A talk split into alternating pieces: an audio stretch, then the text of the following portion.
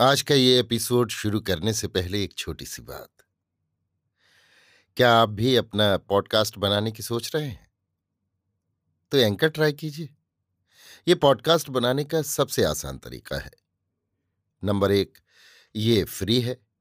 Number दो, इसमें कई सारे ऐसे टूल्स हैं जो आपको अपने फ़ोन और कंप्यूटर पर रिकॉर्ड और एडिट करने की फैसिलिटी देते हैं। नंबर तीन आप अपने पॉडकास्ट को डिस्ट्रीब्यूट भी कर सकते हैं, जिससे इसे स्पॉटिफाई और दूसरे प्लेटफॉर्म पर सुना जा सके। तो डाउनलोड कीजिए फ्री एंकर ऐप या विज़िट कीजिए एंकर डॉट एफ़ पर अपना पॉडकास्ट स्टार्ट करने के लिए। ये तो थी एक छोटी सी जानकारी, और अब शुरू करते हैं एपिसोड का सिलसिला। तो आज के एपिसोड में लीजिए सुनिए। सूर्यकांत त्रिपाठी निराला के लिखे उपन्यास अलका का भाग पाँच, मेरी, यानी समीर गोस्वामी की आवाज़ में। बातों से शोभा को पहचान कर स्नेह शंकर, उनके पुत्र और पुत्र वधु ने गृह की कली में उसे सौरभ की तरह छिपा रखा। शतपथ वाहनी शतद्र जैसे पर्वत पिता के वक्ष स्थल में मूलवास अंतर्हित कर रही। जो जनरव फैला था, इस परिवार को परिचय के दूसरे ही दिन मालूम हुआ और तत्वज्ञ दार्शनिक पुरातत्ववेत्ता स्नेह शंकर को शोभा के सत्य के साथ जनता के सत्य का एक दृष्ट प्रमाण मिला। अच्छी हो, स्नान समाप्त कर, बाल खोले, दिन में शिशिर की स्नात ज्योत्सना रात सी स्निग्ध, शुभ्र वसना, सुकेशा, शोभा उदार अपलक दृष्टि से न जाने क्या मन ही मन देख रही थी। किसी दूरतर लक्ष्य की ओर क्षिप्त दृष्टि। ऐसे समय एक बार फिर इस गायत्री को विद्या ही सी चमकती। जल जड़ से उभड़कर आई, चिन्मय मूर्ति को सस्नेह स्नेह शंकर ने देखा। मुख की प्रभा तथा सघन केशों के अंधकार में दिन और रात का दिव्यार्थ रूपक, याद कर साहस्य कहा, हल्का है ये। सावित्री खड़ी थी। पिता की कविता सुन मुस्कुराकर पूछा, हल्का क्या पिता? इसका नाम है। यही नाम लोगों से बतलाना। और जैसा अब तक कहा है मेरी बहन है, खूब याद रखना, भूलना मत। हाँ ठीक है। नारियल की जल की तरह प्रसन्न, विश्वामित्र के वर से मनुष्य रूप, विद्या और बुद्धि के कठोर आवरण के भीतर छिपा दिया गया। स्नेह का ऐसा प्रगाढ़ लेप होता है कि जीव को तृप्ति मिलने के कारण जीवन दुखप्रद, भार सा नहीं मालूम होता, बल्कि इस माइक बंधन में कायिक अनुकूल पा प्रतिमा प्रसन्न चमकती है। अलका पितृपक्ष के दृश्य अपनी ही आँखों अनादिकाल में अवसित होते देख चुकी थी। उसके चिर स्नेह के अभ्यस्त आश्रय पिता माता को एक अलक्ष्य शक्ति ने मूर्तियों से पुनश्च अणु परमाणुओं में चूर्ण कर दिया था। अब दूसरे शक्ति चक्र से घूर्णित विशेष कष्टों के बाद एक दूसरा स्नेहमय मधुर माया संसार संगठित हो गया है। उसे पूर्वार्जित नष्ट स्नेह प्रतिमाओं का दुख तो है। पर संतप्त हृदय को अनेक प्रकार से स्नेह समीर भी स्पर्श कर ताप हर जाती है। इसका भी सुख उसे मिलता है। सावित्री एक ऐसी बहन उसे मिली, जैसी पिता के गृह में दूसरी न थी। बंबई से तार का जवाब आया है, उसका पति अब वहाँ नहीं। बहुत संभव वो घर गया हो। उसके दूसरे धर्म पिता स्नेहशंकर अपनी पूरी शक्ति से उसके हितों को देखते हैं। बंबई में उनके मित्र और विशेषता से उसके पति का पता लगा रहे हैं। अलका इन्हीं भावनाओं की मूर्ति बनी खड़ी थी। इनकी ससुराल का कुछ पता मिला पिता? सावित्री ने साग्रह पूछा। हाँ जो हाल पिता के ग्रह का, वही शशुर ग्रह का भी। स्नेह शंकर जी स्तब्ध बैठे रहे। तो क्या? हाँ कोई नहीं। विजय के पिता, माता, भाई सभी स्वर्ग सिधार गए। विजय है, पर पता नहीं चल रहा। अलका को मानसिक बहुत ही दुख है, पर निरूपाय दुखों को सहना ही पड़ता है। हम लोग परसों लखनऊ चलेंगे, वहाँ इसका जी कुछ बहल सकता है। हमने ससुराल का हाल छिपा रखना अनुचित समझा, अभी इसे कष्ट है, पर जब हमें भी अपने परिवार तथा स्नेह में सम्मिलित समझेगी, तब ऐसा मनोभाव न रहेगा। इसी भारत में आश्रयहीन बालिका और तरुणी विधवाएँ भी हैं, उन्हें खाने को नहीं मिलता। भूख के कारण विधर्म को भी उन्हें ग्रहण करना पड़ता है। चिर संचित सतीत्व धन से भी हाथ धोती हैं। इस घोर सामाजिक अंधकार में पथ परिचय का बहुत कुछ प्रकाश पा अलका को कदापि खिन्न नहीं होना चाहिए। हम कहते हैं, आगे ये खेद न रहेगा। ज्ञान की शांति में दुख की सब ज्वाला बुझ जाएगी। वो अपनी बहनों के लिए प्रदर्शिका होकर बहुत कुछ कर सकती है। क्यों, अलका? जैसी आपकी आज्ञा। नत करुण नयना अलका ने धीमे स्वरों में कहा, भय क्या बेटी, दुख मनुष्य ही झेलते हैं। तू महाशक्ति है, जितना परिचय शक्ति का तूने दिया, उससे अधिक की मृत्यु के सामने भी ज़रूरत नहीं। भरोसा रख, सदा समझ, भारत की दुखी विधवाएँ महिलाएँ तुझे चाहती हैं। अब तेरी उचित शिक्षा का प्रबंध करना है। तू देखेगी, किसी तरह की भी आशा से उसकी पूर्ति से भी हृदय को ज्ञान प्राप्ति के बिना इतना आनंद नहीं मिलता। अलका पितृ चरणों पर कोमल नत दृष्टि खड़ी रही। सावित्री ने लौंग लाकर दी। ये कौन है जानती है? अलका ने प्रश्न की पद्म दृष्टि से देखा। मुझे क्या? अपने चिरंजीव पुत्र रत्न को कहिए। बहारने की ज़रूरत पे मैं खुद झाड़ू लगा लेती हूँ। उन्हें नहीं पकड़ती, गनीमत कहिए। चपल चितवन पिता को देखती हुई प्रखर सावित्री कह गई। अलका नहीं समझी। ऐसी निगाह से पिता को देखा। समय आने पर सावित्री खुद तुझे समझा देगी, अभी नहीं। इतना कहना जाने कितनी दूर। चिरकांक्षित, चिराभ्यस्त यत्न कल्पित ज्योतिर्मय लोक में स्नेह शंकर जी दृष्टि बाँध कर रह गए। सावित्री पिता के मनोभावों से परिचित थी। एक अर्थ आप ही सोचकर मुस्कुराती रही। देश तैयार नहीं। स्नेह शंकर जी ने सचिंत शांतिपूर्वक कहा। जी, सावित्री ने आँखें झुका लीं।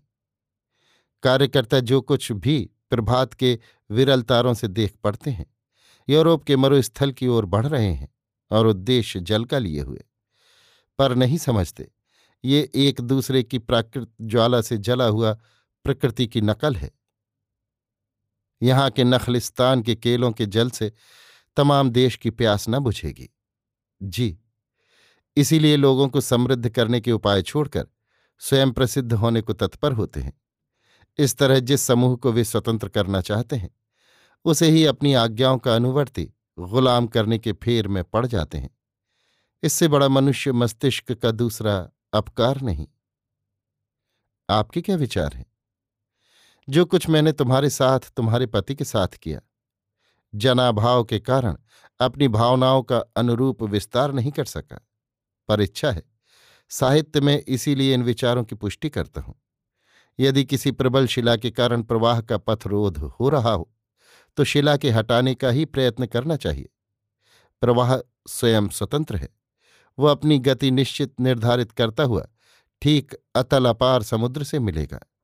रास्ते में नदी नदों का सहयोग भी उसे आप प्राप्त होगा। पर जो प्रवाह शोण के साथ सहयोग कर बंगोपसागर से मिलना चाहता है, उसे अरब समुद्र में गिराने का प्रयत्न केवल कारीगरी की प्रशस्ति प्राप्ति के लिए है। ये उसकी सुविधा न की गई। आपका मतलब मैं नहीं समझी। एकाग्र सावित्री पिता की ओर देखने लगी। बात यह है कि देश की स्वतंत्रता एक मिश्र विषय है। वो केवल राजनीतिक प्रगति नहीं। मान लो, एक मशीन बनाने की ज़रूरत हुई। तो कानून का जानकार क्या कर सकता है?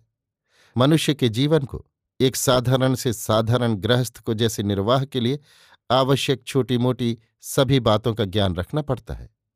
वो खेती का हाल भी जानता है, बागबानी भी जानता है, कुछ कलपुर्जों का भी ज्ञान रखता है, पशुपालन से भी परिचित है और सीना पिरोना पाकशास्त्र, वैद्यक, शिशु रक्षा, पत्र लेखन, पुस्तक पाठ, साहित्य, दर्शन, समाज और राजनीति के भी यथावश्यक कानून जानता है और इस प्रकार एक मिश्र ज्ञान उसकी व्यावहारिक ग्रह स्वतंत्रता का अवलंब है। वैसे ही देश की व्यापक स्वतंत्रता को सब तरफ़ की पुष्टि चाहिए। जब तक सब अंगों से समान पूर्णता नहीं होती, तब तक स्वतंत्र शरीर संगठित नहीं हो सकता। हमारे यहाँ ऐसा नहीं हो रहा। हमारे यहाँ तो कानून के बल पर राजनीतिक स्वतंत्रता हासिल की जा रही है। संवाद पत्रों में कानून के जानकारों का विज्ञापन होता है। वे ही देश के सर्वोत्तम मनुष्य हैं। उन्हीं की आज्ञा शिरोधार्य है। पिता, पर उनमें कैसे कैसे त्यागी नर रत्न है? मैं अस्वीकार तो करता नहीं, पर क्या दूसरी तरफ़ भी ऐसे ही त्यागी और संयत मनुष्य नहीं? क्या देश उनकी भी वैसी ही इज़्ज़त करता है? सावित्री, नहीं करता। इसका वही कारण है। ये मेरी अपनी बुद्धि, अपने विचार हैं। स्वतंत्रता के नाम से देश घोर परतंत्र है। संवाद पत्र एक दल विशेष, व्यक्ति विशेष की नीति के प्रचारक हैं। वे इस तरह अपने पत्र का भी प्रचार करते हैं, जिसे अभ्युदयशील जनता में आकर्षक, लोकप्रिय समझते हैं, बराबर उसी का प्रचार करते रहते हैं। जनता बड़ी असमर्थ होती है, सावित्री। वो मनुष्य को बिना स्याह दाग का ईश्वर भी समझ लेती है, जो कमज़ोर को और भी कमज़ोर, परावलंबी बना देता है। संवाद पत्रों में स्वतंत्रता का व्यवसाय होता है। संपादक ऐसी स्वाधीनता के ढोल हैं, जो केवल बजते हैं। बोल के अर्थ ताल गति नहीं जानते। अर्थात उनके भीतर वैसे ही पोल भी है। वे दूसरों के हाथों की थपकियों से मधुर बोलते हैं। जनता वाह वाह करती है और बजाने वाले देवता को पुष्पमाला लेकर यथाभ्यास जैसा सुझाया गया, पूजने को दौड़ती है। ये स्वतंत्रता का परिणाम नहीं। पर नेता को सभी सम्मान देते हैं। नेता? नेता कौन है? मनुष्य? एक मनुष्य सब विषयों की पूर्णता पा सकता है? ना। इसीलिए नेता मनुष्य नहीं। सभी विषयों की संकलित ज्ञान राशि का भाव नेता है। इसीलिए किसी भी तरफ़ का भरा पूरा मनुष्य दूसरे किसी भी तरफ़ के बड़े मनुष्य की बराबरी कर सकता है। पर देश में ये बात नहीं हो रही। यही मैं कह रहा था। एक को पैतृक संपत्ति मिली, पिता जज थे, पूर्ण शिक्षा भी मिली, क्योंकि अब रुपये से शिक्षा का ताल्लुक है। वो इटली, जर्मनी, फ्रांस, इंग्लैंड और अमेरिका आदि देशों से शिक्षोत्कीर्ण पदवियों के हीरा का हार पहनकर स्वदेश लौटे। बैरिस्टर हुए, दो करोड़ रुपया अर्जित किया, अंत में दस लाख देश को दान कर दिया। कोने कोने तक नाम फैल गया, पत्र यशुगान करने लगे। वो देश के नेता हो गए। एक दूसरे को केवल बैल, हल और मूसल पैतृक चल संपत्ति मिली और शिकमी जोत सिर्फ़ दस बीघे ज़मीन। वो हल और माची कंधे पर लाद कर एक पहर रात रहते, खेतों में जाता, शाम तक जोतता, दोपहर वहीं नहाकर भोजन करता, घंटे भर छाह में बैल चारा खाते, तब तक अपनी प्रिया से खेती की बातचीत करता, शाम को काम कर घर लौटता है। एड़ी चोटी का पसीना एक करके मुश्किल से भरपेट खाने को पाता है, लगान चुकाता है। भिक्षुक को भीख देता और फ़सल न होने पर जमींदार के कोड़े सहता है। कभी कभी उन्हीं की कृपा से कचहरी जा बैरिस्टर साहब को भी कुछ दे आता है। जमींदार, पुलिस, कचहरी, समाज, सभी जगह वो नीच, अधम मनुष्य की पदवी से रहित ठोकरें खाने वाला है। कोई देख न ले और रोने का मतलब और और न सोचे, इसीलिए खुलकर नहीं रोता। एकांत में ईश्वर को पुकार, शून्य देख दुख के आँसू पीकर रह जाता है। तमाम उम्र इसने ऐसे ही पार की। छोटी सी सीमा के बाहर कोई इसे नहीं पहचानता। सदा इसके सिर पर समाज, राजनीति, धर्म और मनुष्य रूप राक्षसों से मिले दुखों का पहाड़ रखा हुआ है। ये इसे अपने ही कर्मों का फल समझ, किसी को भी इसके लिए न कोसकर चुपचाप ढोता चला जा रहा है। इन दोनों में कौन बड़ा है सावित्री? यही किसान? ये क्या चाहता है सावित्री? ये क्या चाहता है पिता? झरझर आंसुओं का अनर्गल प्रवाह सानुभाव विद्वान पंडित प्रवर की आँखों से बहने लगा। ओश से आकाश के रोने के साथ साथ उसके स्नेहा छंद की पत्रिका अलका भी रोने लगी। सावित्री ने रात की ही तरह पल के मूंद ली। ये दृश्य न देखा। संभल कर स्नेह शंकर जी ने कहा, चाहते और क्या है? न्याय? इस दुख से मुक्ति? इसलिए जो लोग वास्तव में क्षेत्र से उतरकर देश के लिए कार्य करते हैं। वे यदि इन किसानों की शिक्षा के लिए सोचें, हर ज़िले के आदमी अपने ही ज़िले में जितने हों, उतने केंद्र कर अर्थात उतने गाँवों में इन किसानों को केवल प्रारंभिक शिक्षा भी दे दे तो उनके जेलवास से ज़्यादा उपकार हो और ये शिक्षा की सच्चाई, सहृदयों की यथेष्ट संख्या वृद्धि कर दे। फिर वे भी इस कार्य में कार्यकर्ताओं की मदद करें। किसी प्रकार का सुधार पहले मस्तिष्क में होता है। जहाँ मस्तिष्क ही न हो, वहाँ नेता की आवाज़ का क्या असर हो सकता है? समझदार कभी भी समझ नहीं छोड़ता। ठीक ठीक काम तभी होता है। मनुष्य रूप में जिनकी पशुओं की संज्ञा अज्ञान के कारण हो रही है, वे किसी विषय को अच्छी तरह जाने बिना ग्रहण नहीं कर सकते। कठिन समय आने पर उसे छोड़ देंगे। लोग इस मनोभाव को न छोड़ें। इसीलिए तो नेता अनेक दुख कष्ट झेलते, तपस्या करते हैं। मैं विरोध नहीं करता, पर जैसा पहले उस किसान के लिए कहा है, वैसा ही फिर कहता हूँ। शक्ति की दृश्य क्रिया से अदृश्य क्रिया में और भी कष्ट मिलते हैं। तुम ये न सोचो कि जो मनुष्य दस बीस वर्षों तक एक निष्ठ हो, किसानों की दी रोटियाँ खाकर उनके बच्चों को पढ़ाएगा, उसे किसी जेलवासी से कम दुख उठाने पड़ेंगे। शक्ति के संयम में जितना दुख, जितनी साधना है। उतना दुख, उतनी साधना बेमेल शक्तियों की प्रतिक्रिया में नहीं। गीता में यही उपदेश है। ब्राह्मण इसलिए क्षत्रिय से बड़ा है। जेल क्या बाहर नहीं? सरकारी जेलों की दृश्य दीवारों के बाहर ईश्वरीय जेलों के कैदी कम तकलीफ़ उठाते ऊँचे विचारों से वायु और आकाश की दीवारें और मज़बूत और दुखप्रद हैं। फिर एक ही पारतंत्र की दीवार जेल के भीतर भी है और बाहर भी। अर्जुन सशस्त्र है, प्रतिघात करते, मार का जवाब मार से देते हैं। कृष्ण निरस्त्र हैं। हाथ में घोड़ों की लगाम, लक्ष्य सदा मार्ग पर, शरीर का बिल्कुल ज्ञान नहीं, पर दुख कौन ज़्यादा उठाता है? संयम किसमें अधिक है? उत्तरदायित्व किसका बड़ा है? उद्धार के लिए वही रुख अच्छा होता है, जहाँ रुकावट न हो। रस्साकशी में अंततः एक पक्ष दूसरे को खींच लेता है। पर जब तक एक पक्ष की शक्ति समाप्त नहीं हो जाती।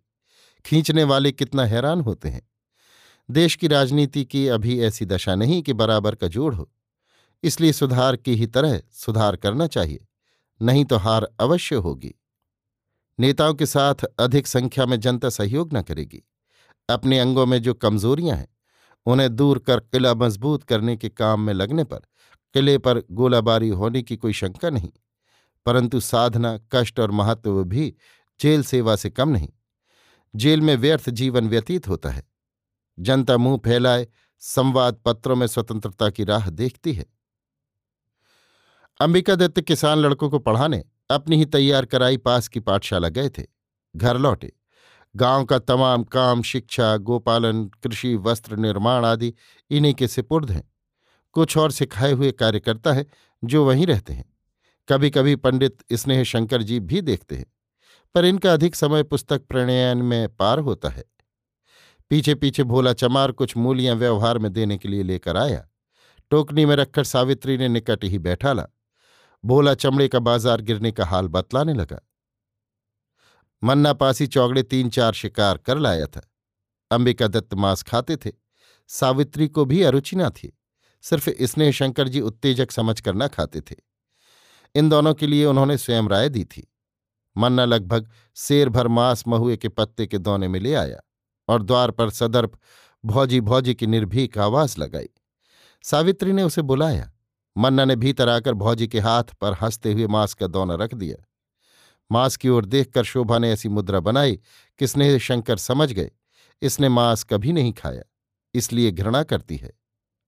हंसकर पास बुला कहने लगे आज हमारा तुम्हारा अलग चूल्हा दग जाए। हम तुम्हारे दल में हैं। क्या दीदी खाती हैं? भयभीत दृष्टि से सावित्री की ओर देखते हुए अलका ने पूछा। हाँ रोज बाज़ार से बकरा आता था।